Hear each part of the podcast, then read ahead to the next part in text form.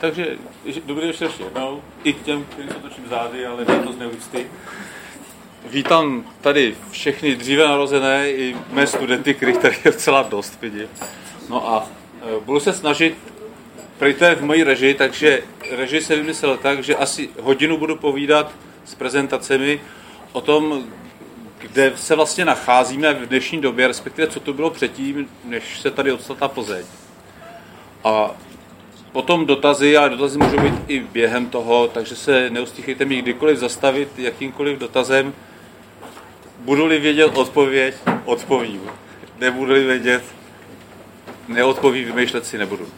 Takže ta přednáška, obecně večer, jmenuje se to Město na dně dvou moří a protože titul musel být krátký, tak ještě chybí ten dovětek a na břehu jednoho jezera. Jinými slovy, Plzeň jako město se odstlo v historii zhruba té poslední miliardy let dvakrát na mořském dně skutečně, nebo ten prostor, kde se nacházíme. Jednou jsme byli někde na břehu jezera, no a od té doby už jsme byli bohužel jenom souší, ale k moři jsme svého času dojet mohli do Rakovníka, ale to moře už tam taky dneska není. I když stoupne hladina světého oceánu, maximálně pořád to moře bude až u Drážďan. Jako bych řekl. Takže bohužel v Čechách už asi moře hned tak nebude. Já musím začít eh, úplně jenom takovým prvním dotazem, co je fosilie, a hned si sám odpoví, což je nejlepší, protože jinak studenti mlčí. Eh, tak když se podíváme na fosilie, což je ta, to hlavní, co nám poskytuje tu informaci o tom, jak toto vypadalo, tak eh, pozůstat, je to pozůstatek živočicha, je to pozůstatek rostliny, ale je to taky stopa po životu, ať už je to třeba stopa jako taková, nebo třeba trus, anebo taky třeba jenom chemické složení sedimentu, jak si řekneme v zápětí. Proto o tom tak mluvím ze začátku. Fosilie musí vzniknout přirozeným způsobem, to znamená, že když máte artefakt člověka starý milion let, tak pořád to není skamenělina, trošku na vysvětlenou, musí být starší než holocen, musí být starší než zhruba 10 000 let. A potom tady mám pojem chemofosilie a to je taková ta specialita, že les, kdy my víme o tom, že někde byl život i za tu cenu, že ho nenahmatáme fosilní, skamenělý, ale jenom třeba podle izotopu, já se o tom krátce zmíním, v některých případech podle izotopu můžeme říct, že tam život byl a můžeme dokonce i říct, jaké byly podmínky. K tomu ty skameněliny jsou vynikající. Skameněliny mohou vypadat různě. Tohle to je klasika, tady máte šnečka velkého milimetr, tohle to máte e, menší než milimetr a je to pozůstatek obratlovce, nějaký rybky z Devonu. No a tady ten Španěl, Petr Španěl, byste nevěděli, tak tady ukazuje jednu z takových největších stop, která kdy byla nalezená v Evropě. Je to stopa stará asi půl miliardy let, v době, kdy už byly tedy trilobiti, ale určitě to není o trilobitu a nikdo neví, o čeho to je. Ale muselo to být pěkný zvíře, když to nechalo na bahně moře eh, takhle velkou stopu. To je tak pro zajímavost, že z tohoto se vychází při rekonstrukci prostředí. Prostě fosilie jsou úžasným zdrojem informací o prostředí. Oni nám totiž řeknou, jestli je to prostředí suchozemské, jestli je to prostředí mořské, jestli bylo teplo, zima. No, dokonce můžeme pomocí fosilie, fosilí změřit hloubku moře, anebo říct, jak teplá voda byla v tom moři. To všechno lze podle fosilí. Takže proto dělám fosilie, protože máme různé zábavy, ale pro mě fosilie jsou to hlavy. Jo. Tak když se podíváme, poslas, bude to v celý v lehčím duchu, já se omlouvám. Já vážně jsem zapomněl uh, být někdy před pár lety a od té doby už vážně nedokážu být. Uh, je to dan tím, co dělám. Uh, tak prosím vás, tady máme mapu České republiky. Když se podíváme na mapu České republiky, teď vážně, si všimněte, je to krásná barevná směsice všeho, možného. Máme tady horniny, jsou prekambrického stáří, to je to hnědé, máme tady horniny, jsou prvohorního stáří, to jsou ty bledě modré celky. Máme tady horniny, které laici jako žulu a různé metamorfálné horniny, to jsou ty bílé plochy a ty červené. A taky ty máme tohleto zelené, takovou tu placku, která geografie by řekli, to je polabí a měli by pravdu. To jsou pozůstatky moře, které do Plzně nezasáhlo. To je to moře, které tady bylo zhruba před 100 miliony let, o kterém budu ještě mluvit, moře křídového stáří, které mi chybí, protože já mám rád moře a musím k němu až těch 600 kilometrů. No, do Rakovníka by to bylo lepší. Když se podíváme na, já to rozdíl na dějství a na takové mezihry. První dějství je dějství v období Prekambria. Eh, je to období, které má minulo zhruba 2,5 miliardy let, ale tak staré horniny v Čechách nemáme. U nás ty nejstarší se odhadují tak okolo 1 miliardy let. A jak to vypadalo, nebo kde se tehdy nacházelo to, co dneska vnímáme jako západní Čechy, okolí Plzně nebo Čechy jako takové. Byli jsme na dně moře, to znamená, ta Plzeň byla poprvé obrazně řečeno na dně tehdejšího moře. Bylo to moře, které bylo při okraji kontinentu, mělo takzvaný oceánský typ zemské kůry, což mý studenti určitě ví, co to je, a doufám, že ti ostatní. E, a bylo to moře, na kterém se usazovalo bahno, trošku písku a hlavně rozpadlý sopečný materiál, protože to moře mělo časté výlevy sopečných láv, ty lávy se trhaly, vznikalo takový sopečné sklo, tufy a takové věci a to vytvářelo ten materiál, z kterého dneska máme několik kilometrů mocné horninové komplexy, které jsou to nejstarší, co máme v okolí Plzně.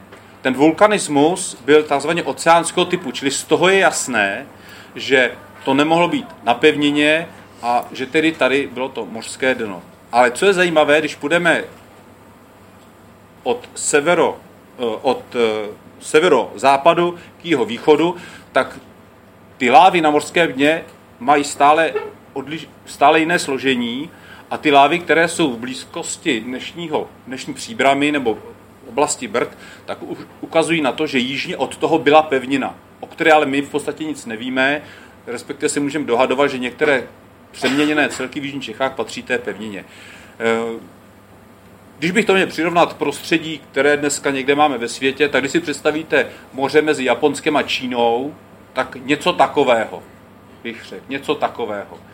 A e, můžeme si to představit, tady je takový obecný model, že tady máme hlubokomorský příkop, tady máme kůru, litosféru, lépe řečeno, která se podsouvá, ta se tady v hloubce taví, zhruba ve 100 kilometrech a to natavené leze jako magma na povrchu láva a vytváří to sopečné ostrovy. To je dnešní Japonsko a něco takového tak bylo i v tehdejších Čechách.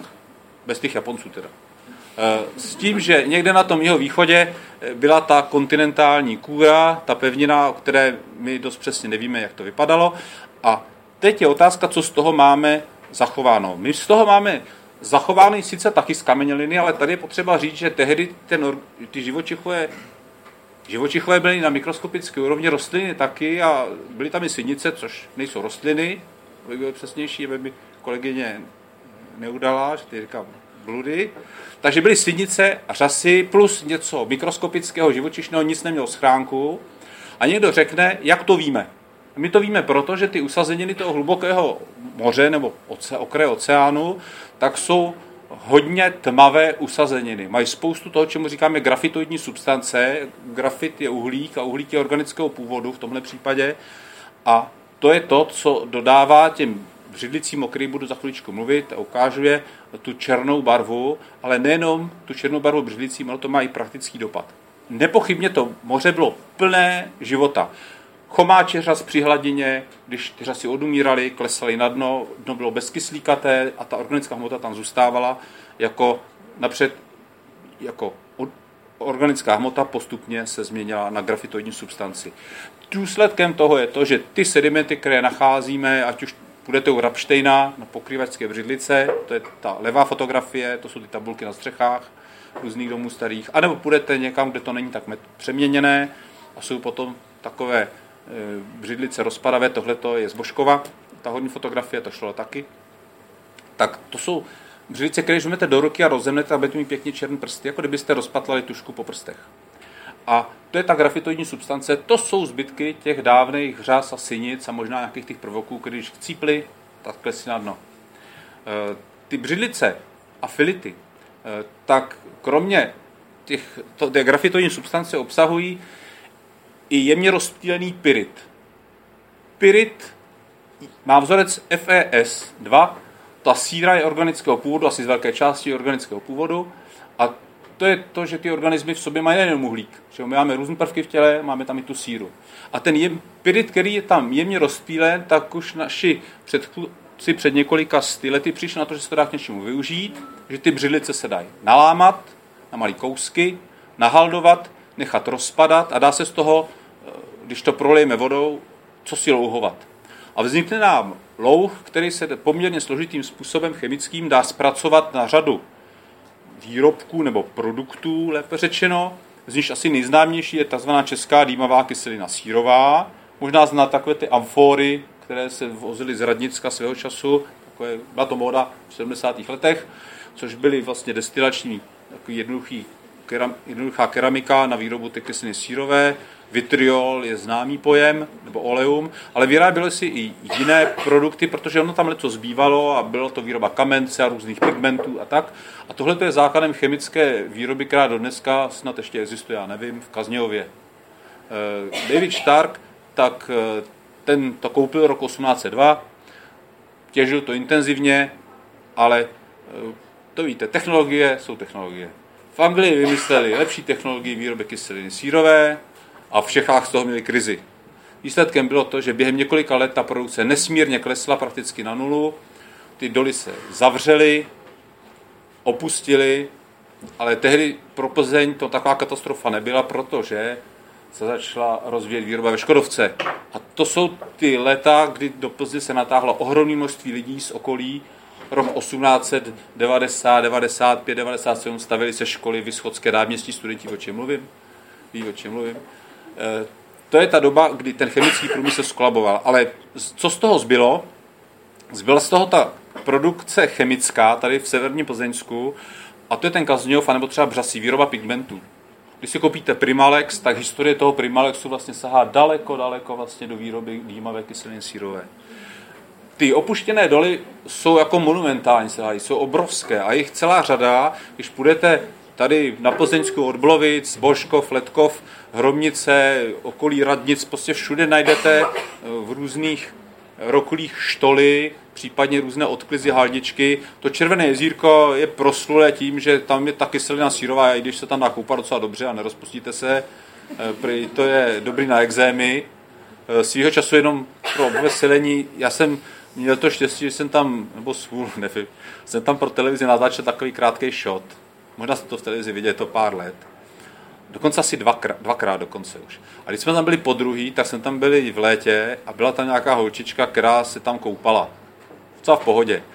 A ty redaktoři, kteří samozřejmě věděli z té televize, že tam má být kyselina sírová, jsou byli docela divoký. Jo. Ale pot, se tam báli namočit prst, aby to nesežralo. Jo. Ale potom jsme zjistili, že tam je i vodní hmyz a bylo to docela v pohodě. Ta kyselost je přece jenom nižší, je to kyselé a není to nějak fatálně kyselé, ale ten odkliz byl skutečně obrovský a je to hezké místo na takovou návštěvu, ať už na kole nebo pěšky, asi jste tam většinou už byli. Eh, je to pozoruhodné místo z mnoha hledisek. Štěstí toho místa je, že to nebylo zavezeno domovním odpadem, což byla původní myšlenka, že se to tak stane v 60. letech. Ten důl byl zajímavý, bylo by to na další povídání, ale to, na to si pozvěte pana profesora Krejtra z katedry chemie. Ten tomu rozumí víc.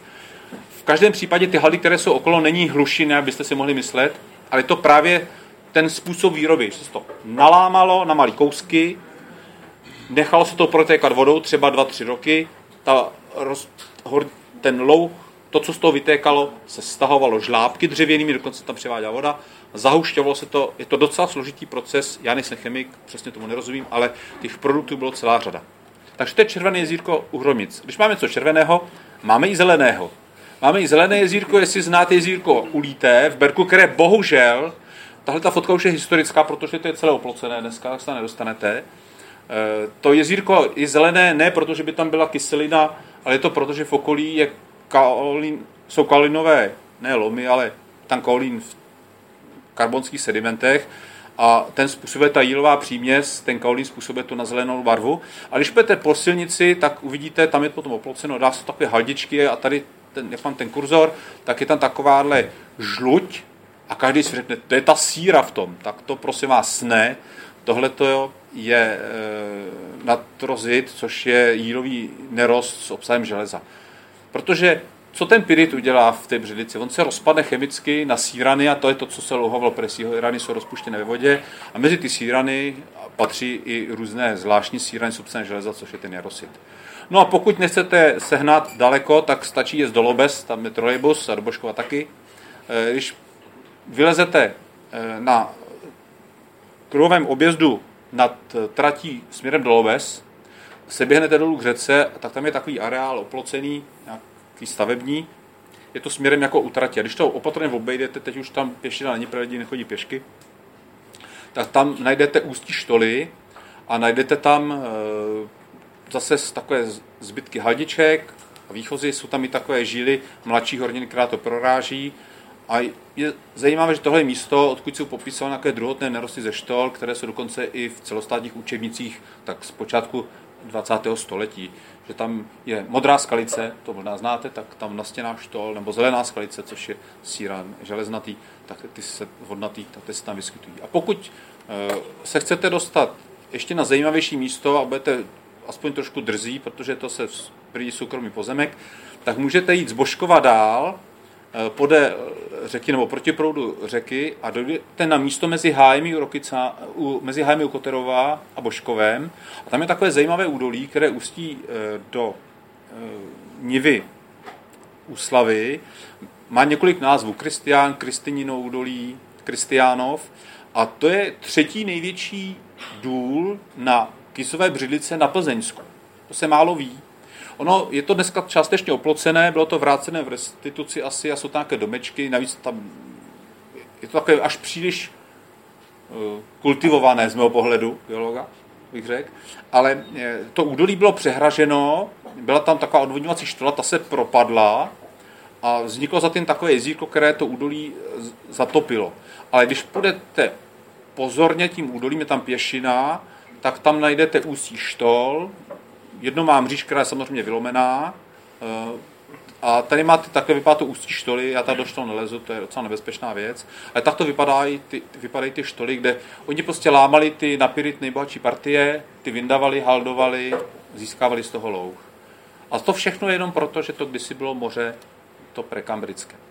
Eh, jinou takovou zvláštností těch prekambrických moří jsou tzv. stromatolity, to jsou takové páskované struktury, které vznikají činností sinice a řas. Zjednodušeně řečeno, když máme sinice vláknité, oni jsou takové sliznaté na povrchu, tak eh, přes den jdou za sluníčkem a zachytuje se v nich bahno, kál a v noci, jako každý z nás, si lehnou, protože sluníčko není, a vznikne tam vrstvička, která je na ten kal chučí.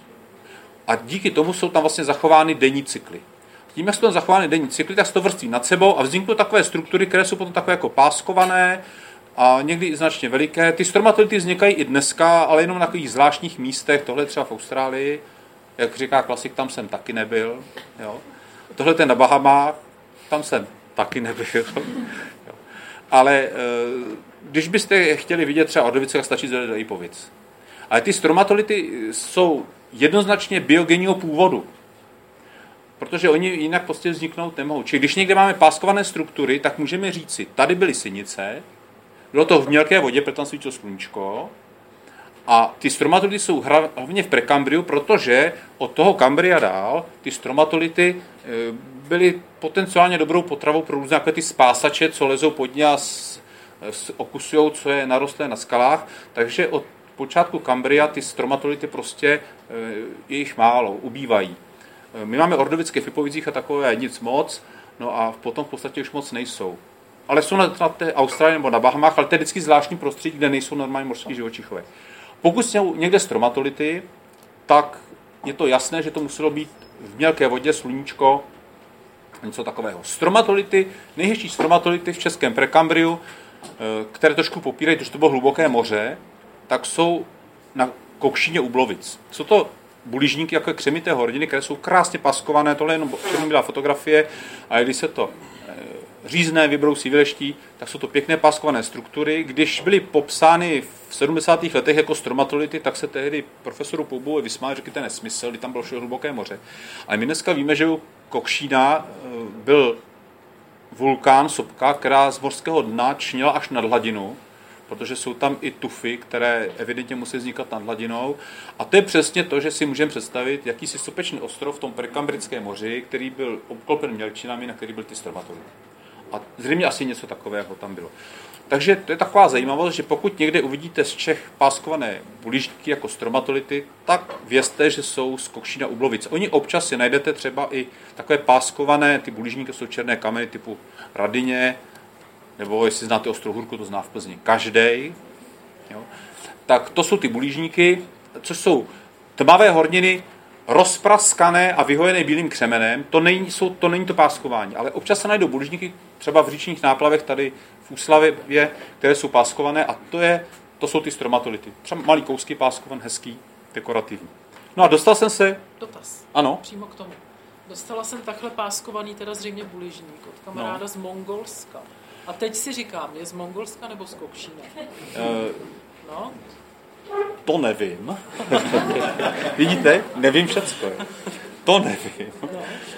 Určitě nebude z Kokšína, když byli přivezeny z Mongolska. No, tak to je právě jo. otázka, protože ale v Rokycech jako, a na Kokšín to nemá daleko. Takhle, ale ne, ne, pravdou je, že ty bulišníky nebo různý, páskovaných hordin je celá řada, mohou to být i vlastně abiogenní struktury, mohou to být něco jako je sintr v jeskyních, jo? to je taky páskovaná struktura, jako ty povlaky, co jsou v jeskyních, ty taky nejsou biogenní původu. Uh, ono právě ty stromatoidy z toho kokšína, tam byla velká diskuze o tom, jestli to je biogenního nebo není biogenního. Dneska se zdá, že asi ano.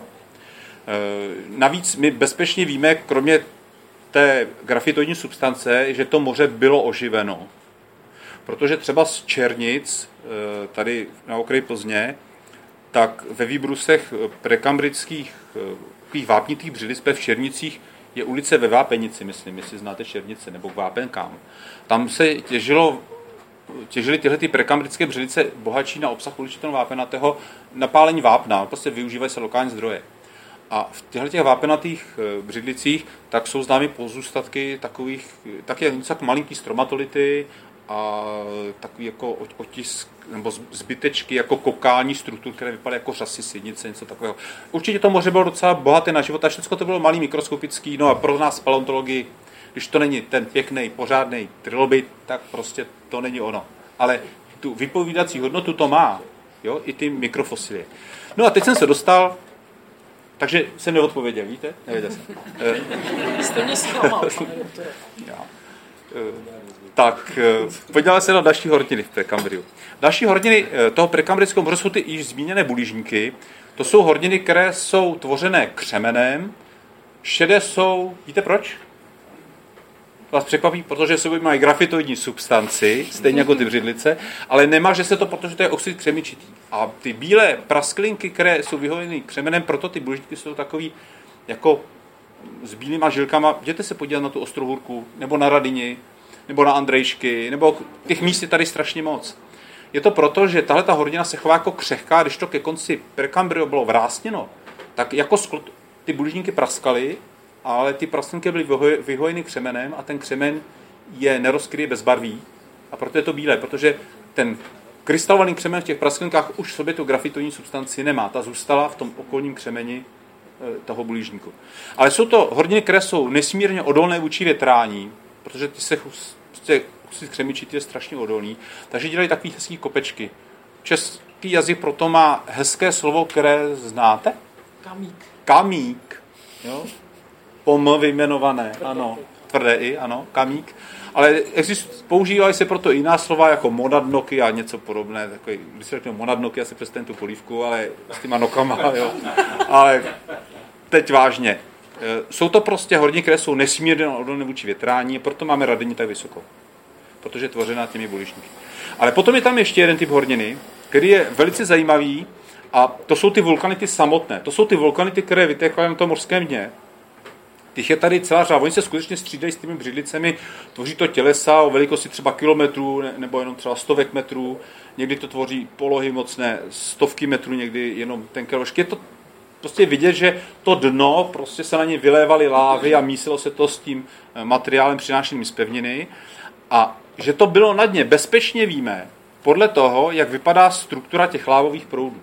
Ta totiž je tvořena s takovými bochníky. Tohle ten bochník je velký tak půl metru. Jo, to, to není oklepaný, to je opravdu bochník, jako chleba, takový větší. A tady máte taky ty bochníky pěkně nad sebou, si všimněte. Eh, jeden známý tomu to říkáte v Koterovském Tlačenka, což je docela přilehavý název. A vzniklo to tak, že když máte lávový proud, tak on na povrchu v té vodě strašně rychle chladne.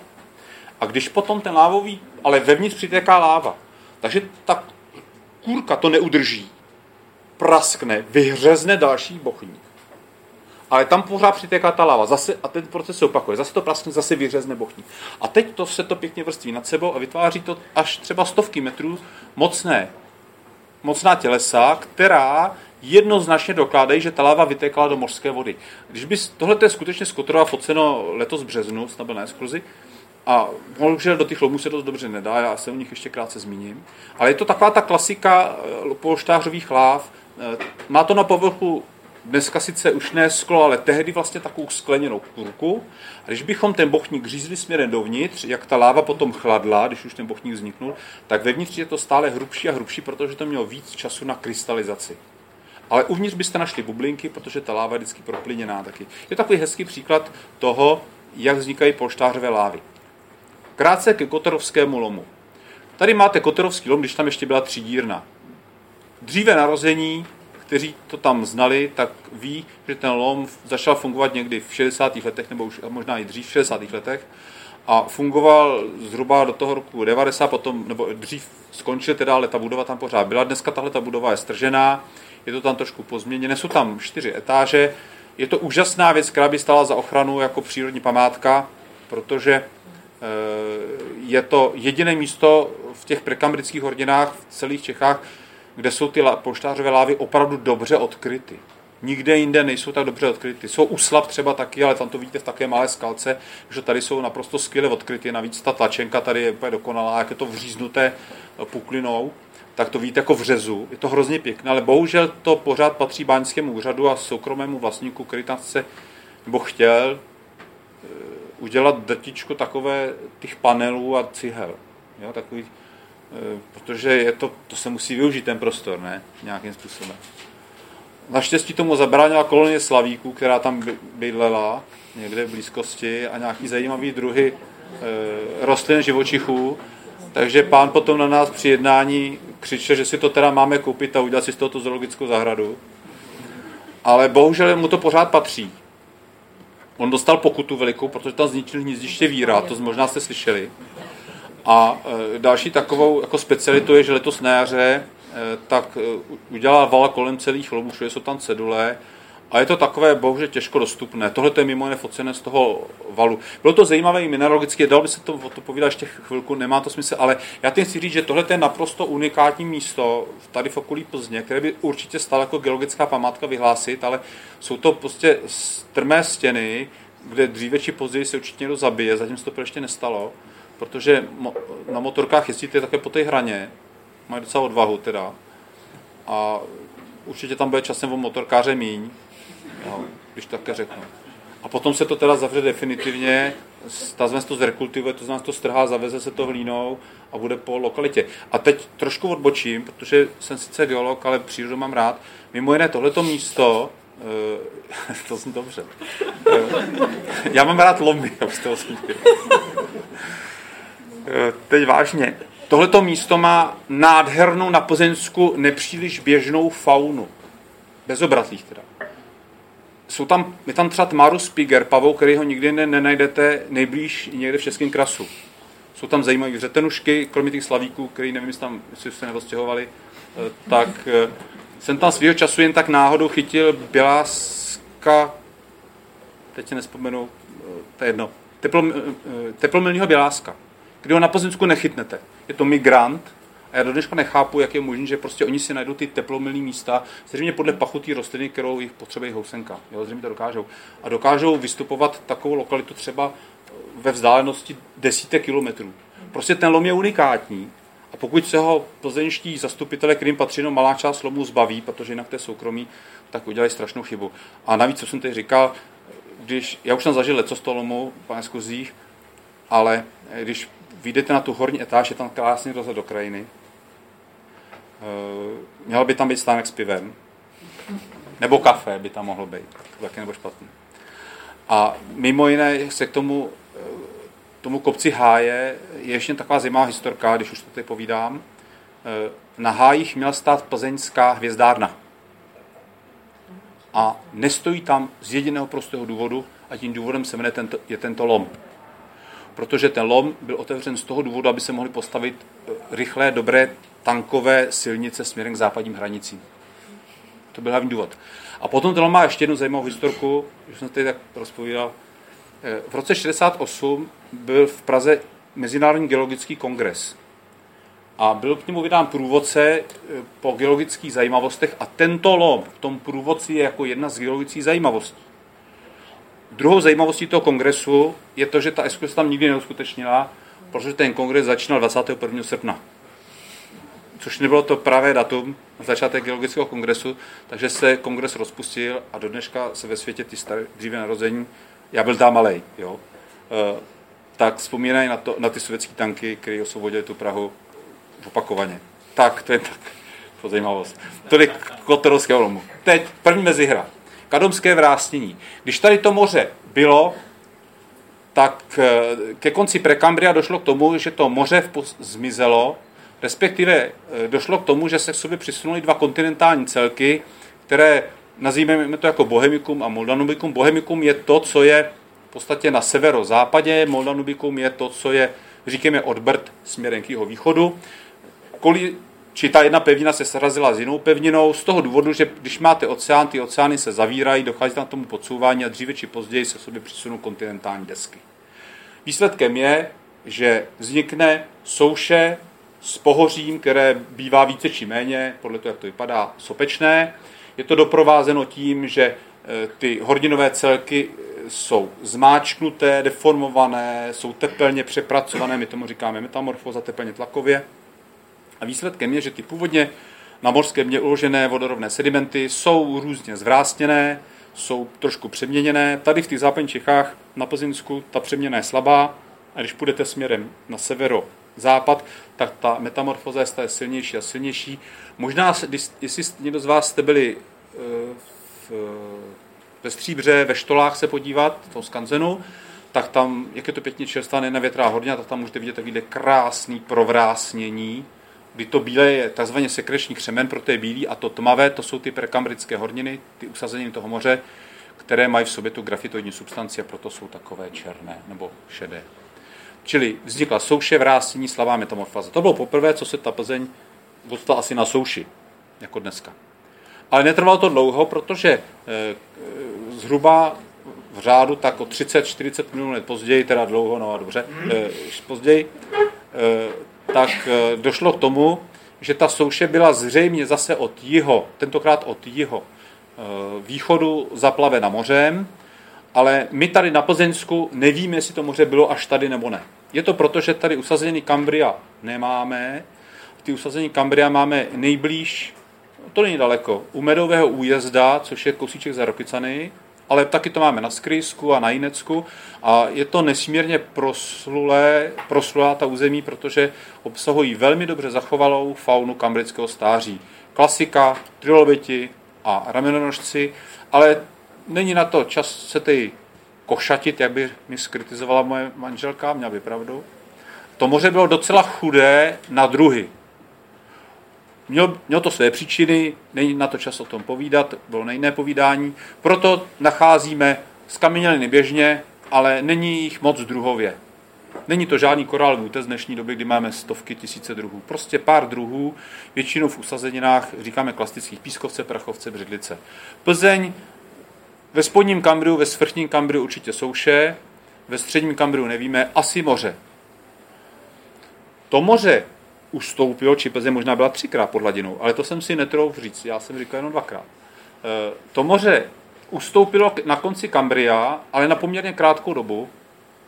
Byla tady sopečná činnost, jestli znáte Sedleckou skálu, tady jižně od Plzeňska, to jsou vlastně projevy e, sopek z konce Kambria a takových dost explozivních sopek. Ale e, nebylo to první epizoda ani poslední se sopkama. V v Ordoviku, v dalším útvaru došlo k tomu, že už počátkem Ordoviku velká část Čech začala být zaplavena moře, nebo toho, co je mezi Prahou Plzní, takhle to nazývám. Ale byl to zpočátku průliv. Já bych řekl, byl to takový jako příkop, příkopová propadlina s různými segmenty, některé byly hlubší, některé mělčí, ale to moře se tady postupně jak si zvětšovalo ta jeho plocha, to moře se prohlubovalo, čili zpočátku máme sedimenty pestré, různého typu, pískovce, prachovce, různě zbarvené s faunou mělkovodního typu. pevnina víme, že byla na severozápadě, víme, že byla na jeho východě, byl to prostě takový průliv. A v tom spodním Ordoviku ta fauna není nic moc, ale bylo to už jako dobré moře. A určitě v první fázi Plzeň byla na souši, ale ne moc dlouho, protože už záhy se odstla pod hladinou, tak říkajíc, eh, na počátku středního Ordoviku, kdy eh, to moře se prohloubilo, rozšířilo, ty sedimenty se staly jemnější, také monotonější a jsou to opět černé břidlice. Opět organická hmota, ale tady k tomu už máme i ty živočichy, kteří plavali v tom vodním sloupci nebo lezli pod ně. A takové asi tady na Plzeňsku nejproslulejší, ještě o tom budu mluvit, je tzv. šárecké dobrotivské souvrství. Tady máte pár příkladů z kameniny, někdy celých trilobitů, většinou z trilobitů jsou jenom kousky, někdy najdete třeba i takovou skupinu. A ta pestrost té fauny je podstatně větší než v Kambriu, s tím, že jsou tam typy, které žily na dně, typy, které lezly pod dně, typy, které se znášely ve vodním sloupci. A v podstatě nacházíme tam už prakticky všechny skupiny, které máme v moři dneska, ale jsou tam v takém jiném poměru, než je to dnes. Máme tam plže, ale těch je tam málo. Máme tam ramenožce, kterých je málo v dnešních mořích. Máme tam trilobity, které dneska v moři nenajdete, ale máme tam eh, hlavonožce jiného typu, než jsou dneska v mořích. Prostě už to bylo klasické moře, eh, které ovšem mělo tu nevýhodu, že bylo poměrně hluboké a u dna zase byl syrovodík, zase organická hmota tam zůstávala v černé formě. Eh, asi nejznámější s těmito usazeninami je okolí Starého Pozence. To okolí Starého Pozence znáte černou strán, černá, protože to jsou ty černé břidlice. Což ta není překvapující. Ale e, ty černé břidlice vznikaly to od určité hloubky. A my jsme schopni říct, v jaké hloubce ty břidlice vznikaly. Já, určitě to byla hloubka 100 a více metrů, tak okolo 100, 100 až 200 metrů. Někdo řekne, jak to víme, víme to proto, že v tom nacházíme jeden zástupce fauny, třeba graptolity tady, eh, kteří se vznášeli ve vodním sloupci spíš v otevřených vodách, ty nebyly nikdy moc blízko břehu, ale hlavně tam máme trilobity, kterým říkáme takové mé oblíbené téma, no se hezky povídá. Eh, cyklopigidní trilobity. Kyklopa zná každý, jedno oko. Cyklopigní trilobiti měli velké oči, složené jako dnešní hmyz. Tady máte jedno oko, tady máte druhé oko a, a když je také půjdete dopředu, tak se vám vepředu ty oči potkají. Máte jedno oko kolem dokola hlavy. Proto kyklop, cyklopigidní trilobiti. Ty cyklopigidní trilobiti měli tak velké oči proto, aby dokázali zachytit poslední zbytky světla, které jdou vodním sloupcem. V normální vodě mořské jde světlo zhruba do hlubek okolo 100 metrů. Takže máte-li někde někoho, kdo se snaží zachytit poslední zbytky světla, no tak určitě nebyl u hladiny. Musí být v hloubce, kde ještě bylo trošičku světla, ale už hodně málo. Takže to jsou ty velké složené oči. A současně tady ty jamky, které vidíte, tak není proto důkaz, ale to logi, logiku to má. Zřejmě jsou to pozůstatky světelkujících orgánů.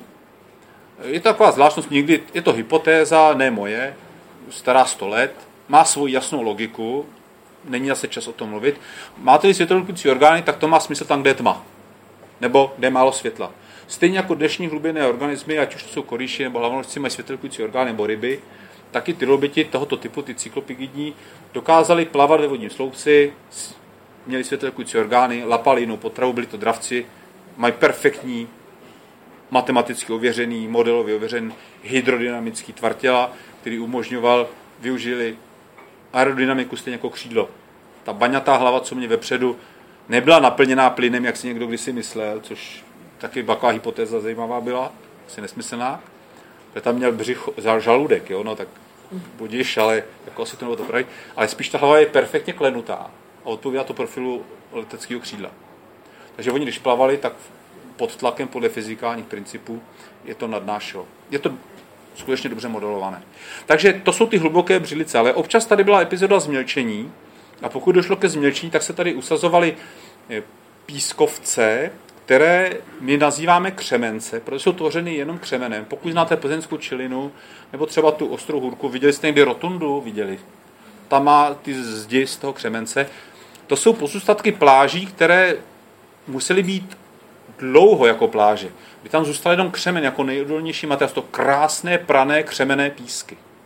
A je jasné, že občas tyhle ty písky se spláchly do hlubší vody, tam se uložili v tom sledu těch černých břidlic v hloubce několika desítek možná až první stovek metrů.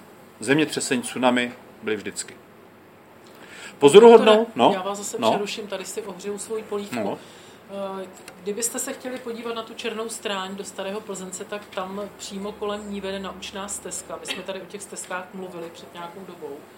A naučná stezka, která vede kolem Starého Plzence, vás přivede přímo až k té černé stráni a je tam i tabule, takže tam si budete moct přečíst to, co nám tady pan... Skameněliny tam jsou, ale jsou malý. Chce to hodně času, je to chráněné území. Celý trilovita tam, no když budete hodně dělat tři dny, tak najdete. podkopáváte. A jsou i jiná místa, Třeba, na, třeba do. Rokycan, ale tam taky nejezděte, protože tam je taky chráněný. Ale šarlecké souvrství, existuje, slyšeli jste pojem rokycanské kuličky někdy? Možná jste slyšeli. Rokycanské kuličky jsou takový divný útvary, tady ji máte takhle eh, v, v ornici u Rokycan. Jsou to to, čemu se říká konkrece, jsou to eh, takové křemené útvary, v tomhle případě skřemené, které vznikaly původně v Břidlicích, a mají v sobě krásně, zase procesem, není čas na to tady o tom mluvit, procesem předtím, než ty břilice byly deformované, tlakově splácnuté, když to řeknu laicky, takže v těch konkrétních je ta fauna krásně nedeformovaná. No a většinou ty kongrese vznikaly tak, že vznikaly okolo rozkladajícího se těla v tom bahně, na morském dně, takže často mají v sobě faunu. Někdy celého trilobita, někdy jenom kousek, někdy sluky živočichů, kteří mohou být skluky naplavený, nebo na něčem žijící, nebo to mohly být pozřený, je to uh, trus, i když to tak vypadá, tak tohle není trus, ale je to konkrece. Všimněte si, kolik tam toho je. Bohužel ty rokytanské kuličky jsou natolik proslulé sběratelsky, že ty lokality jsou chráněné, což zabraňuje odborníkům, aby tam chodili, protože sběratel tam chodí pořád. Teda. To je taková smutná věc toho. A bohužel to tam nikdo nehlídá. A ty lokality chráněné jsou v severně od Rokycan mezi Osekem a Rokycany na obrovské ploše. A je to strašně vyzbírané, už 150 let se tam sbírá. Ale jsou i lokality třeba u nebo u Míta, kde se sbírá dá se, ale jak si ještě legálně, protože tam to chráněné není. A ty skaminy jsou nádherné. A e, skutečně bez nadsázky musím říct, že najdete ve všech velkých světových muzeích. Protože se tím obchodovalo, e, měnily se ty skameněliny za, za skameněliny z jiných zemí. Ty konkrétně se dají najít i u starého pozemce na takovém malém poli, které už ale 20 let není oráno, takže je nenajdete. Je tam dneska louka, ale byly tam. Eh, Je to skutečně jako proslulá záležitost z období počátku středního rodověku. Nádherně zachovalá fauna. A jenom pro zajímavost, eh, za normálních podmínek z, tohoto z těchto souvrství ve světě je známo tak okolo 30-40 druhů. Když ale máte něco, co je atraktivní, co se sbírá 150 let, tak se tam najdou i druhy třeba jenom v jednom jedinci. Představte si, že těch kuliček museli být už nazbírány 100 tisíce. A potom se tam najde druh v jednom jedinci. Každý rok skoro se najde nějaká rarita v rokytanských kuličkách, co tak jako člověk zná ty soukromí sběratele. Je tam odsaď znám asi 140 druhů. Nikde ve světě z tohoto období není tak bohatá fauna. Vlastně díky tomu víme, že to moře bylo relativně bohaté na druhy, ale jenom poměrně málo druhů je. Většinou jsou to vzácné druhy, tak jako to je v přírodě dneska. No a mluvil jsem tady o pískovcích v těch břidlicích. No pískovce v břidlicích, to je fauna drcená, když vám jde pro písku pod ně, tak ta fauna je rozlámená. Drcené a celké vzácné fauny. Na Pozenecku jsou, v okolí Rokycan jsou, píšité pláže.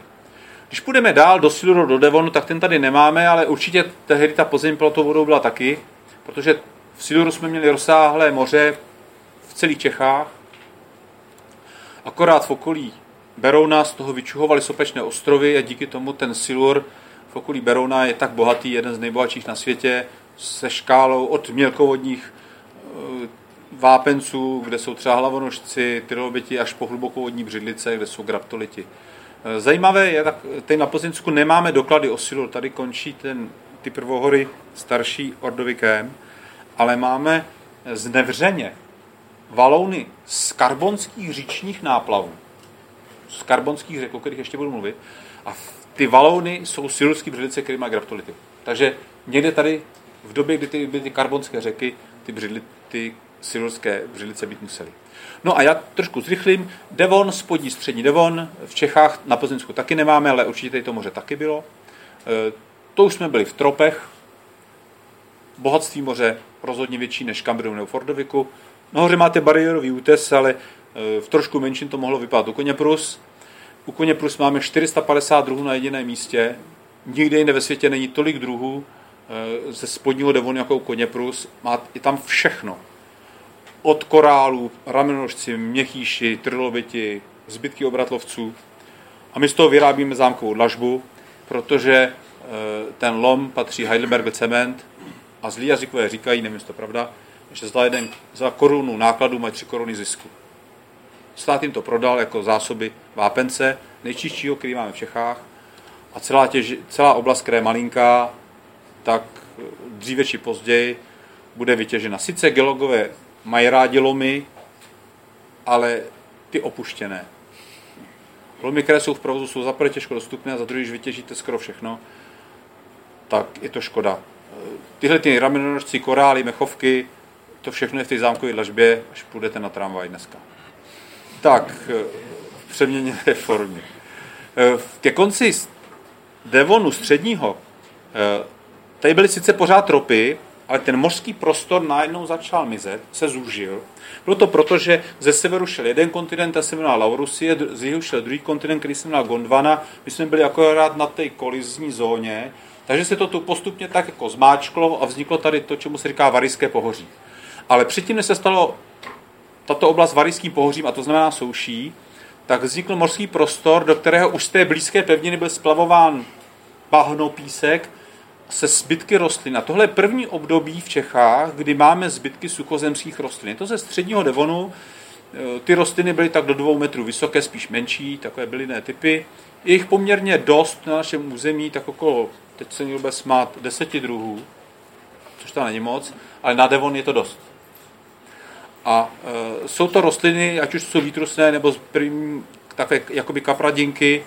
E, ta flora je nejblíž u koněprus, kdy tam nacházíme v mořských usazeninách, které lemovaly ten útes, nacházíme to, čemu říkáme rostlinná řezanka. Prostě eh, jako když si vezmete petržel, nařežete ji na centimetrový kousky, tak asi tak to vypadá ve fosilním stavu, ale známe třeba i větší kmínky až tak okolo půl metru. Ale je to hezký důkaz toho, že v té době už to moře ustupovalo a berte to jenom jako nápad, asi v té době ta Plzeň už byla tou souší, nebo bylo to tak skoro tou souší.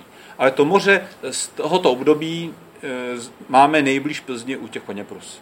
Blíž ne, takže nevíme přesně, co bylo tady v okolí Plzně. Další mezihra. Svět na konci prvohor. Tady máme tu Laurusy, tady máme tu Gondvanu. Tahle ten, tyhle ty tropy, to pohoří, které tady je, je takzvané Varyské pohorstvo. Vzniklo kolizí dvou kontinentů, když se srazí dva kontinenty, v dnešní době to třeba Indie s Azií, tak nám vznikne horstvo. To varijské horstvo bylo prý možná jak Himaláje, ale tady je potřeba si uvědomit, bylo to v tropech, kde je rychlá eroze, žádné souvislé lesy v takových vyšších nadmorských výškách nebyly, eroze byla velmi rychlá a to horstvo, ty horské pruhy byly odděleny eh, širokými údolími, tak jako máme mezi horskými hřebeny Alp široká údolí. Čechy byly na, v tropech, byla klimatická zonálnost jako dneska, v atmosféře bylo 30% kyslíku, to je víc než dneska, dýchal by se nám líp. Eh, tady jsme byli. Pěkně, směrem na východ jsme měli oceán, směrem na západ jsme měli Spojené státy americké za zády. Protože to Varijské pohoří, si všimněte, tady Evropa pokračuje do, do apalačského pohoří směrem k západu. V jednom kontinenta v jednom klimatickém pásu jedno pohoří. Jak to vypadalo v Čechách? V Čechách to vypadalo tak, že tady na jihu všude bylo někde pohoří, tady na severu bylo taky pohoří v Sasku, ale mezi tím bylo, byla mezihorská deprese, která, toto je obdob, mapka zhruba pro konec karbonu, kdy když máte mezihorskou depresi, řeky tam přinášejí štěrk, písek. Viděli jste někdy alpské řeky, jak vypadají? Divočící řeky, překládej si koryto, štěrkový náplavy, ledová voda. V to horstvo asi taky mělo horský ledovce. Takže e, to bylo poměrně rychle zanášené. Když chcete vidět tu dynamiku, jděte se projít za zoologickou zahradu, máte tam pod zámečkem krásný skalní stěny, kde vidíte valoun, polohy valounů, zase hrubý pískovce. To jsou náplavy těch řek, které tady tehdy byly v tom období karbonu.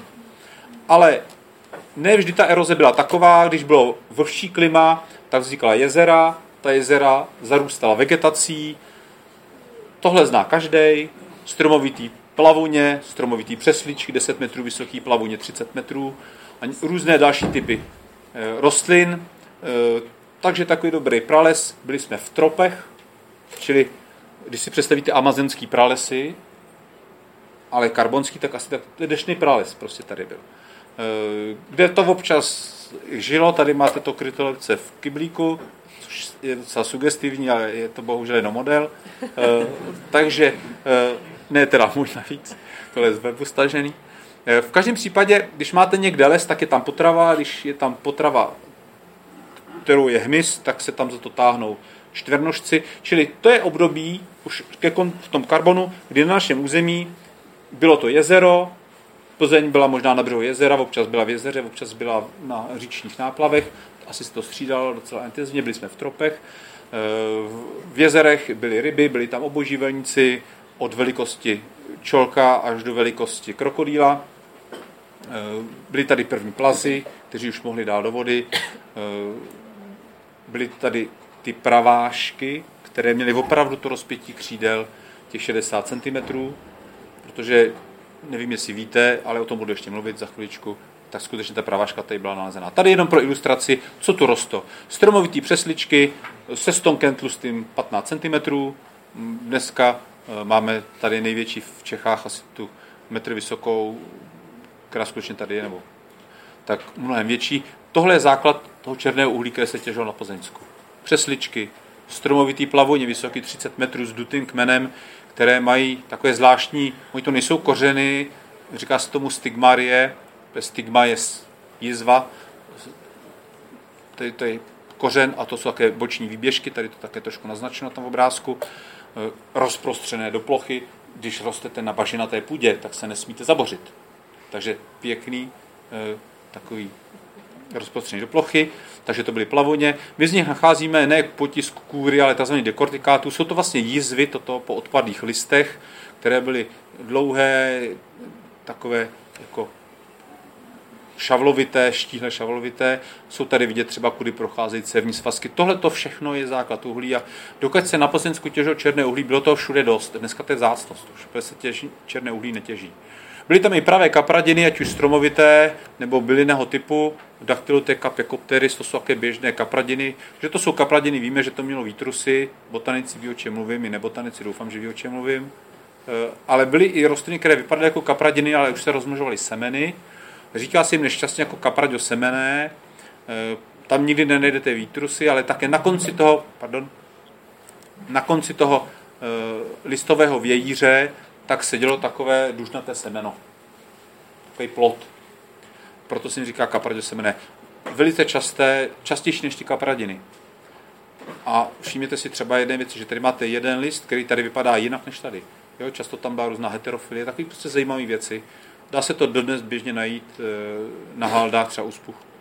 Ale byly i zvláštní rostliny, třeba kordajty 20 metrů vysoké s takovými šavlovitými metr dlouhými listy. Eh, pokud obdivujete ta broušená řezaná dřeva, ta skřeměná dřeva ty na Plzeňsku, většinou jsou to právě kmeny kordajtů, případně potom jehličnanů, ale spíš kordajtů. Byly tady i jehličnany, pokud máte doma arokary, tak máte něco velmi podobného toho, tomu, co tady bylo před těmi 400, před 350 miliony let zhruba. E, ty araukárie jsou skutečně nějaké velmi archaické rostliny. Nebyly to pravé araukárie, ernesty, dendron nebo valchia. E, to jsou stromy, které rostly spíš na suších místech a občas ty jejich klády byly splaveny do těch říčních náplavů. To dřevo fungovalo jako piják, natáhlo do sebe ten oxid křemititý z těch náplavů a vytvořilo to, to, co máte v Plzni před muzeem, ty skřeměnělý kmeny no, kdy to má zachovalou trošku tu strukturu dřeva a e, je vidět prostě, že ty kmeny byly dlouhé 20 metrů. Když se dělá dálnice u e, dálnice e, když se na, jak je dálniční přivaděč za novou hospodou, ty mi vypadlo, tak tam našli skutečně kmen dlouhý asi 10 metrů. Jo, když jde směrem k. A bylo to někde na dálně, to dálniční přivaděče. Eh, s karbonem, karbon se jmenuje podle carboniferous, podle toho, co nese uhlí. Eh, uhlí základem průmyslu, to znamená i plzeňského svého času. Eh, kdyby nebylo Radnicka, tak určitě by Plzeň nebyla tak průmyslová historicky, jako byla. Eh, Radnicko bylo pozoruhodné a je pozoruhodné dodnes tím, že všude jinde v Evropě se černé uhlí těží hlubinným způsobem. Šachta, rozrážky, štoly, nákladné, nebezpečné. Na Radnicku to uhlí vycházelo až k povrchu. Stačilo sundat drn a už jste si mohli nakopat. Můžete do dneška na některých místech, podotýkám. A ty sloje byly snadno dostupné, byly těženy bez zbytku. Takovým zvláštním způsobem, že se udělala stěna teď se jelo krajinou uhlí se vytěžilo, z druhé strany se to zaváželo. To okolí Břas, Radnic je komplet přepracované. Poslední těžba eh, končila v začátku 80. let.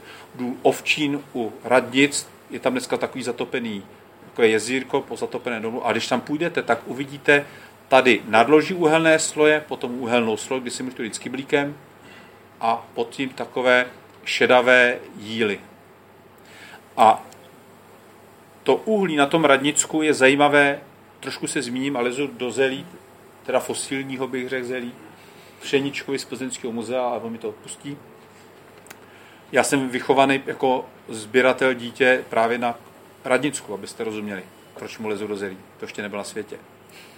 Tak, tak to vypadala uhelná sloj na Břasku, Břasích, stupno spousta takových zajímavých světlých vložek a potom jedna obrovská mohutná. Čili oni to těžili tady, tohle to nechávali a potom zase těžili tady.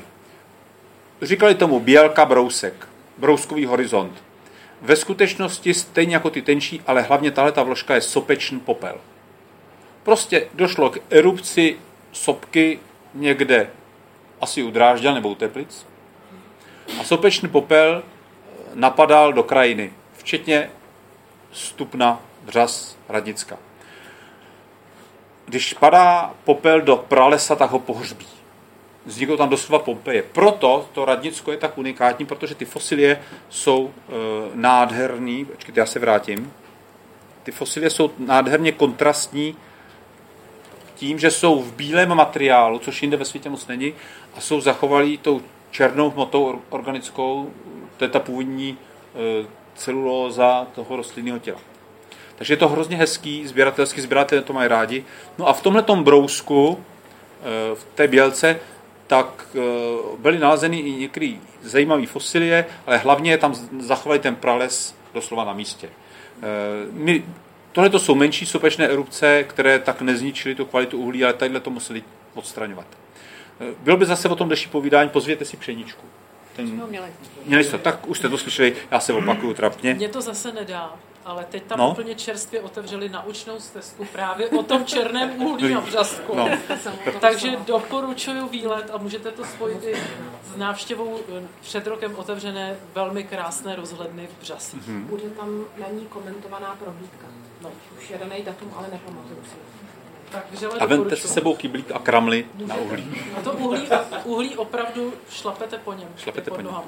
Eh, tohle je taková rekonstrukce, asi možná trošku idealizovaná, ale přece jenom vysvětluje vlastně, jak to uhlí vznikalo, trošku na vysvětlenou. Eh, předpokládá se, že tam byly dva říční toky a v okolí těch říčních toků, jak jinak v té ploché krajině okolo toho toku, takže byly močály. Když máte močál, vzniká tam rašelina, v tom rostly ty rostliny a proto jsou tam takové dílčí uhelné sloje. A potom to celé zapadlo sopečným popelem. Ta, výsledkem bylo, že ta rašelina, jak byla zatížena tím popelem, to jste asi od pšeničky, tak to pokleslo, vznikla tam jezera, čili na chvíli se přerušila uhlotvorba a potom to znovu začalo zarůstat. A když vám napadá, začne padat popel do pralesa, tak to pohřbí nejenom ty stromy a na ty kapradiny a to, co tam rostlo, čili to jsou to nádherné fosilie. Ale občas se tam strašně vzácně najde i nějaké fosilní zvíře, což jinak se nachází málo. A e, to, tohle to všechno je z té bělky. Z těch fosilních zvířat stojí za zmínku třeba nálezy štíru u chomle. To zajímavé. Tohle to je trošičku e, odbočím, to jsou velké ryby těch jezer, to nesouvisí s tou bělkou. pokud jste ze Žilova, někdo ze Žilova? Není? Se nedivím teda. Tak ze Žilova, to, co by se mi jezdili.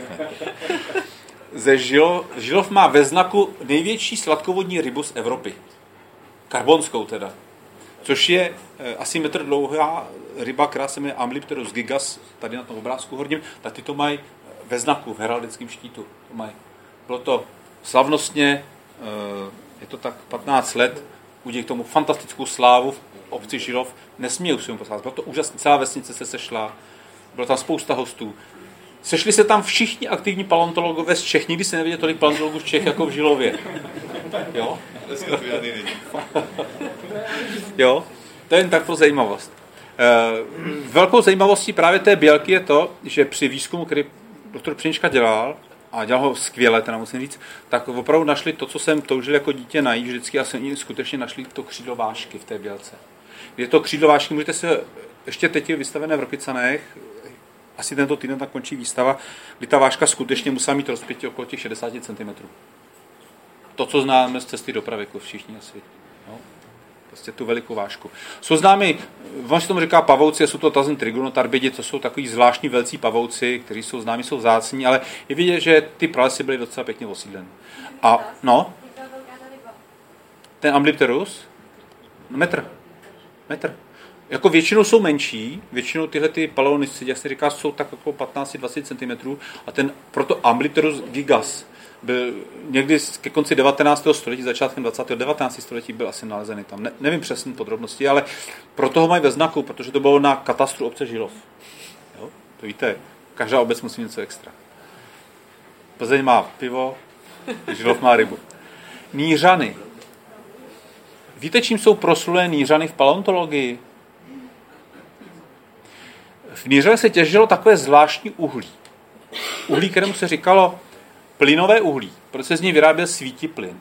Byla to nepříliš mocná část sloje, která reprezentovala uhlí, které vzniklo na dně jezera, nikoli z rostlinné hmoty, ale z takového detritu eh, je, organického, který se usazoval na dně jezera. Bylo tam bezkyslíkaté prostředí a co žilo v tom, té vodě a chcíplo a spadlo dolů, nebo co tam bylo přineseno, tak se zachoval v tom uhlí. Objevil to Antonín Fritsch jako kustot Národního muzea někdy ke konci 19. století a nechal si to uhlí přivést na nádvoří Národního muzea, aspoň se to tak vypráví, kde to potom roztloukali. A našli tam fantastickou faunu, nikoli faunu, faunu karbonského stáří od různých hráčků přes různé ostrorepy divné, takové, on to popsal jako ulity, ale jsou to vlastně kroužkovci. Toto je zub sladkovodního žraloka, který tady byly metr dlouzí. Mám, byly tam spousta různých obožníků, stonožek, mnohonožek, různého hmyzu a je to nejbohatší fauna karbonského stáří na světě. Popsaná na počátku 20. konce 19. začátkem 20. století, nově nerevidovaná, prakticky stejná fauna je známa ze Spojených států. To je právě tím, že to bylo spojené ty kontinenty, bylo to, to Varické pohoří, bylo to, byla to stejná jezera. Tak. tak. A teď už opustíme, protože Čechy už byly souší a Plzeň byla na souši a ta souš tady byla pořád v celém Permu, v celém Triasu, v celé Juře, pořád jenom souš a souš zarovnávaná, placatější, placatější, placatější a pořád souš až do dnešní doby.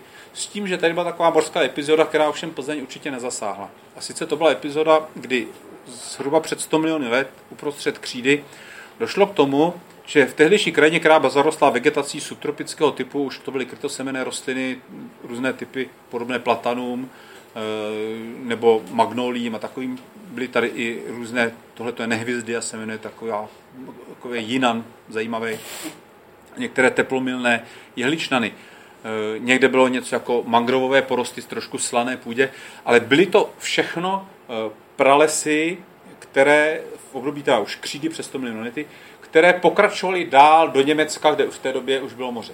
A potom došlo k tomu, že na počátku Cenomanu, před 100 milionů let, ta hladina rychle stoupla. Skutečně jako velmi rychle, když proti tomu, jak stoupá dneska, pomalu, ale stoupla rychle a ten prostor jezer, průtočných řek byl rychle zaplaven mořem a to je to poslední moře v Čechách, ne na Moravě, v Čechách poslední moře, které je v prostoru dnešního Polabí. Máme v tomto moři křídového stáří, které tady bylo asi 30 milionů let zhruba tak, nevíme přesně, tak máme usazeniny, které nejsou bohaté na skameněliny, ale ta různost pestrosti skameněliny není moc velká. Jsou to většinou to, čemu říkáme klasické usazeniny, to znamená pískovce, jílovité, jílovce, málo spevněné. Leží to všechno vodorovně, proto nikdy nebylo zvrásněné od té doby. A dokonce máme i takové jako příbojové facie, se tomu říká. Eh, když přijedete k dešnímu moři a máte tam skalnaté břehy, kde jsou oblásky, kde jsou mezi skalické kapsy vyplněné třeba organickými zbytky mušlemi a taky. Tak tohle to i všechno máme, ale máme to v takovém pruhu, který jde od Loun přes Rakovník na Kutnou horu zhruba. Takové linii. To, bylo, to byl tehdy ten jižní břeh toho moře. Čili Plzeň prostě měla smůlu.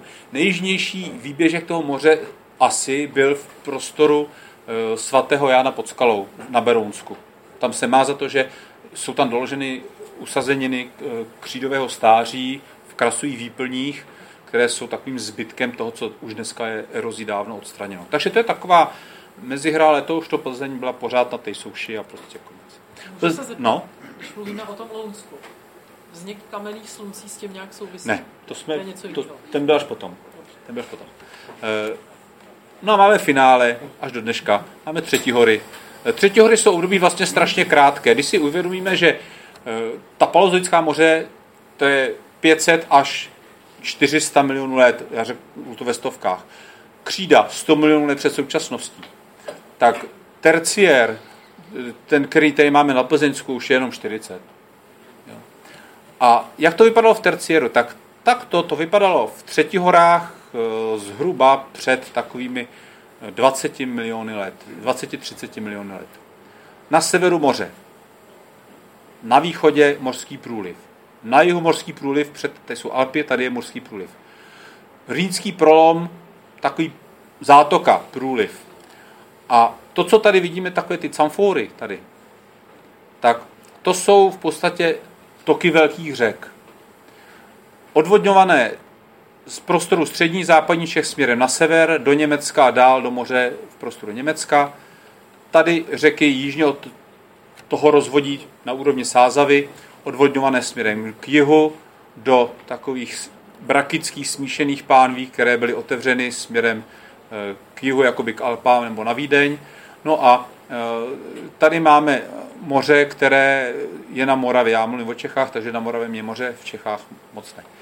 A pokračovalo to do Německa, všechno extrémně ploché. Ta krajina stačilo malé zvednutí morské hladiny, velké plochy zaplavené, ústup hlad, pokles hladiny, velké plochy se odkryly. Takže velmi plochá krajina, mnohem ploší než je dneska. Důležité je, že v té době už jsme byli jenom v subtropech a postupně to klima ke konci třetího se mění do mírného až chladného, až do chladnějšího než je dnes. Potom přišly ty kvartérní doby ledové.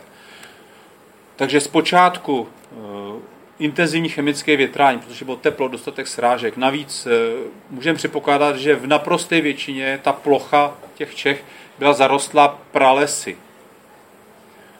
Uh, kromě nějakých suchých epizod, ale většinou pralesní. Takže takový, já bych řekl, taková jižní Čína.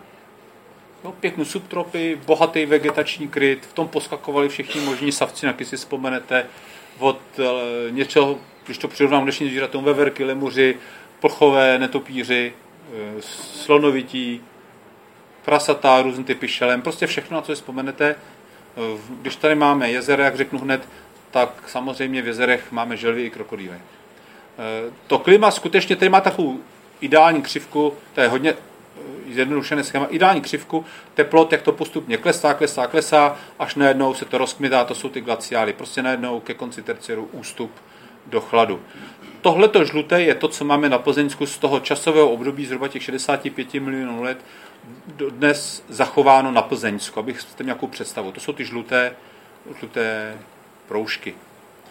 A v závislosti na klimatu a na konkrétních podmínkách na Plzeňsku určité usazení. Už mluvím hrozně dlouho, ale ještě to chvilku se mnou vydržte. Eh, já musím taky. Eh, tak, třetí hry Plzeňsko. Když se podíváme, tady máme ještě jednou ty Čechy. Eh, když to řeknu zjednodušeně, zhruba před těma 20 miliony let odvodňováno směrem k severu.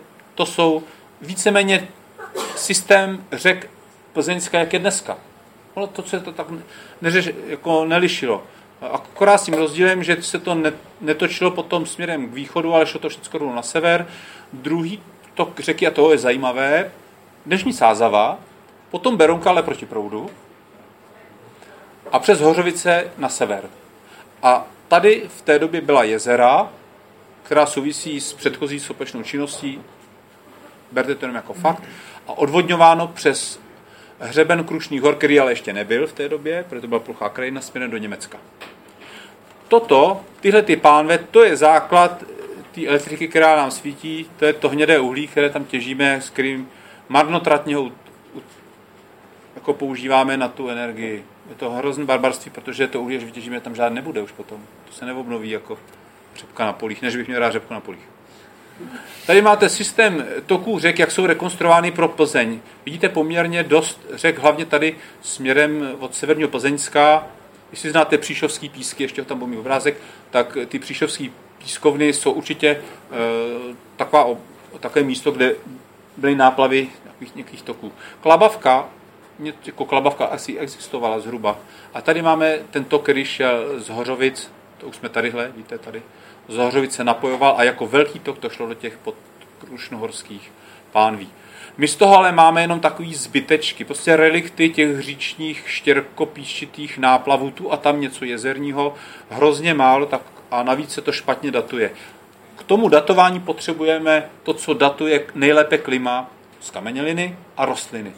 Rostliny nám velmi přesně ukazují na klima v geologické minulosti. Když někde máme skořicovník, tak tam určitě bylo tepleji, než je tam dnes. Máme-li ty fosilní skořicovníky, tak tady bylo tepleji. E, na bázi nejstarší, té třetí horní, co tady máme v okolí Plzně, ale už jsme byli to souší, a přes Plzeň teká nějaká ta řeka, možná opravdu doslova, myslím, e, tak máme e, jíly u Jarova, ty severně od Plzeňska, které jsou zajímavé tím, že obsahují kromě jiných skořicovník, myrtovité rostliny, vavřín, sekvoje, tisovce, patisovce, to, co dneska máme v Kalifornii, na Floridě, v Jižní Číně. Pěkný subtropy. Když půjdeme o něco severněji v Čechách, tak narazíme zhruba ve stejné době na to, čemu říkáme starosedelské souvrství v okolí Sokolova. Jsou to takové říční náplavy, štěrky, písky, které v sobě mají floru, žádný zbytek živočicha nebyl nalezený, jenom kytky, jenom kyt, listy většinou, nebo kmínky. A všechno jsou to tvrdolisté rostliny. Je to eocenního stáří zhruba tak 40 milionů let. A když se řekne tvrdolisté, tak se tím míní to, co je dneska ve Středomoří, nebo pokud jste někdo z vás byli na kanálských ostrovech, eh, tak jsou tam vavřínové lesy. Když navštívíte nebo jste navštívili Vavřínové lesy na Kanálských ostrovech, na Tenerife nebo Gomeře, tak vidíte lesy, které u nás byly před 40 miliony let. Takový typ lesů. Zachoval se právě na Kanárech jako na jediném místě, protože všude jinde se příliš drsně měnilo klima, aby to zůstalo v, do dneska eh, v tom prostoru severní Afriky, Evropy. Ale ty Kanáry, tam se to prostě udrželo do dnešní doby. Takže proto se říká na Kanáry, jsou to pozůstatky třetihorních lesů. Asi tak to tady vypadalo. Tohle ten nejhezčí otisk, který to je skořicový. To se pozná dafnogenet podle takového pěkného klasického ženatiny. Pokud byste chtěli vidět tyhle ty rostliny na vlastní oči, eh, jeďte se podívat do Sokolova, kousek za Sokolovem, když jdete ke Krušný je pískovna, které se jmenuje Erika. Je to chráněné území, protože je tam spousta tůněk na žáby vynikající. Je to hezký území. A když půjdete, jsou tam skalní kde sídlí břehule, tady takové stěny, tak všude najdete otisky listů. Prostě krásné zbytky listů. Pokud ale půjdete do Plzně, tak takový pěkný listy nenajdete, ale jak jinak, aspoň něco tu málo z toho máme. Máme tu tzv. jarovské křemence u Bíkova, Bíkovském polesí. Jsou v lesích tu a tam se dané takové pevné křemence, které poskytly otisky, kromě jehlic, ty jsou k něčemu, otisky šišek. Bylo to původně popsáno jako borovice černá, ale je to ve skutečnosti Pinus urany, znamená borovice uranová, eh, která je dokladem výskytu teda borovic eh, zhruba před těmi 30 miliony let tady už. Eh, Tuhle tu šišku má ve znaku Plzeňské arboretum, mimo jiné. Tohle je šiška, která je snad ve sbírkách Plzeňského muzea. Tohle je historická fotografie Cyrila Rytíře Purkyně z roku 1911. Hezký doklad terciéru. Eh, zajímavý terciér, který fakt stojí za zmínku, ale je nedostupný, je u Horní Břízy. Tam v souvislosti s těžbou kalium jsem dělal průzkum v 50. letech. Udělali sondu hlubokou asi, dokonce jsem slyšel 14 metrů, jestli to pravda, nevím, paženou, průzkumnou. A byly tam takové tenkolupenaté jíly, takové jíly, které když vysku, tak se vám loupou. A v těch jílech byly nalezeny zbytky rostlin, o kterých budu mluvit, ale taky dokonce zbytky živočichů. Byly tam to, co označujeme jako bruslařky, takový ty vodní ploštice, co redí po hladině, a taky roupec, taková divná, v obrazně řečeno moucha, e, což vypadá, že je směšné, ale pro tu paleontologii to má velký význam, protože to jednoznačně říká, že tam byla otevřená vodní hladina. A kromě toho, tak tam byly nalezeny v těch tenkonotenatých e, jílech tyhle ty otisky, tohle to jsou opravdu z, z toho modrého kříže, kdy tam máme tohle, by každý, každý botanik by to měl učit jako, že to je nějaký topol, posika nejlépe. Mám, jsou tam zbytky javorů, Javor tricuspidatus, takový jenom se třemi laloky, typická terciární fosily u nás. Ale jsou tam taky jilmy a platany a podle pilu i spoustu dalších. Taková trošku teplý, teplejší mírný pás, ale určitě i subtropy, nebo subtropické rostliny tam jsou, protože je tam třeba zelkova nebo břestovec. Břestovec je rostlina, kterou běžně potkáte v Jižní Evropě, eh, nebo zelkova je eh, strom, který roste v jeho východní Asii. Jo, to je takový Čína, Jižní Čína. Jsou tam pati, byli patisovec. To je to, co znáte určitě, pokud jste viděli někde takový ty přírodní rezervace v Jižní, na Jižní Floridě, takový ty klasické stromy, co se také rozšiřují a rostou přímo z vody, tak eh, to je známo o té horní břízi. Dokonce, tohle to teda není z Horní břízy, to je jenom pro ilustraci, známe z Horní břízy Jinan. Je to jediný nález terciárního Jinanu, který je v Čechách. Jako to, že tady na Plzňsku rostly přirozeně Jinany, je hezký, když si vezmeme, kolik dneska je po Plzně vysázeno. Jo, tak vím, že oni přežili eh, ty glaciály jenom v té Číně, nebo máme, v, ale jenom podle pilu, flabelárii, palmu. Je vidět, že v té době tady museli růst i palmy. No a co říct na závěr, ke konci terciéru, pořád Plzeň byla souší, tak eh, se docela dramaticky začalo ochlazovat. Ochlazování přináší vysoušení, takže ty pralesy začaly ustupovat, jezera začala vysychat, ustupovat a e, začalo se víc uplatňovat e, to, co označím jako step. Ze stepí nenacházíme fosilie, protože step prostě tam trávy, takový, bylin, byliny se strašně málo znají fosilní. No a máme z toho náplavy řek, tady pro ilustraci. V Plzni všichni známe, jaké jsou v Plzni dva písky. Jeden písek je bílý, to je písek karbonského stáří, druhý písek takový jílovatější, který se hodí do omítek, je ten červený, který se těží ještě pořád u Příšova. To jsou písky z konce terciéru, staré řádově tak 7, 10, 7, 5 milionů let. Nikdo neví přesně proč, protože v tom nebyla do dneska nalezená žádná fosilie, ale ta souvrství jsou poměrně mohutná. Eh, zajímavé je, že v podloží těch písků vystupují karbonské usazeniny s florou a další zajímavostí těch písků je, že i tyhle ty terciární písky obsahují zbytky karbonských křemených eh, kmenů, které už tehdy musely být obnaženy z těch karbonských usazenin a byly v podstatě jako velké valouny nebo dokonce někde jako velké bloky eh, neseny nějakými při povodních nebo nějakých v tocích, kde byl velké množství štěrku neseno, tak byly sneseny. No a vážení, poslední, co stojí za zmínku, a to byste měli vědět, že u Příšova máme to, čemu říkáme příšovská homolka. Nevím, jestli jste tam někdy byli, pokud jste se vypravili, že uvidíte sopku, tak jste byli asi hrozně zklamáni, protože jste neviděli nic, kromě takového nízkého kopečka. A ten kopeček je docela zajímavý. Jednak je to e, nejjižnější, je to tady, jak mám kurzor, je to nejjižnější výběžek Eh, vulkanického Dupovského centra, centra, které soptilo zhruba před 20, 30-20 miliony let. A od toho máme tu a tam pozůstatky jednak dílčích, nechci říct sopek, ale do určité míry sopek, ale taky třeba lávových proudů na Toužimsku, na Manitínsku, těch míst je celá řada. A nejjižnějším výběžkem je tady ten výběžek, eh, ta příšovská homolka. Byla to těžena jako stavební kámen, dneska je to zarosté v lese, ale co je zajímavé, je, že jsou tam tufy, je vidět, že to bylo takový, to bylo takový pš, vyplivalo to trošku sopečných tufů, ty tufy napadaly do lesa, protože v těch tufech jsou docela běžně k nalezení kousky takových limonitizovaných dřev, nebo dřev, který se někdy dají i docela jako rozemnout mezi prsty, je vidět, že to, ta sopečná erupce prostě byla v lese. Bohužel žádné zbytky zvířat, no ale jak jinak zvířata vždycky utečou. Stromy neutečou, tak prostě napadají. Má se za to, že teplota toho tufu musela být okolo 400 stupňů jako maximum, dokonce jsou asi 250 stupňů podle přeměnění těch dřev. No a teď už vám jenom děkuji za pozornost.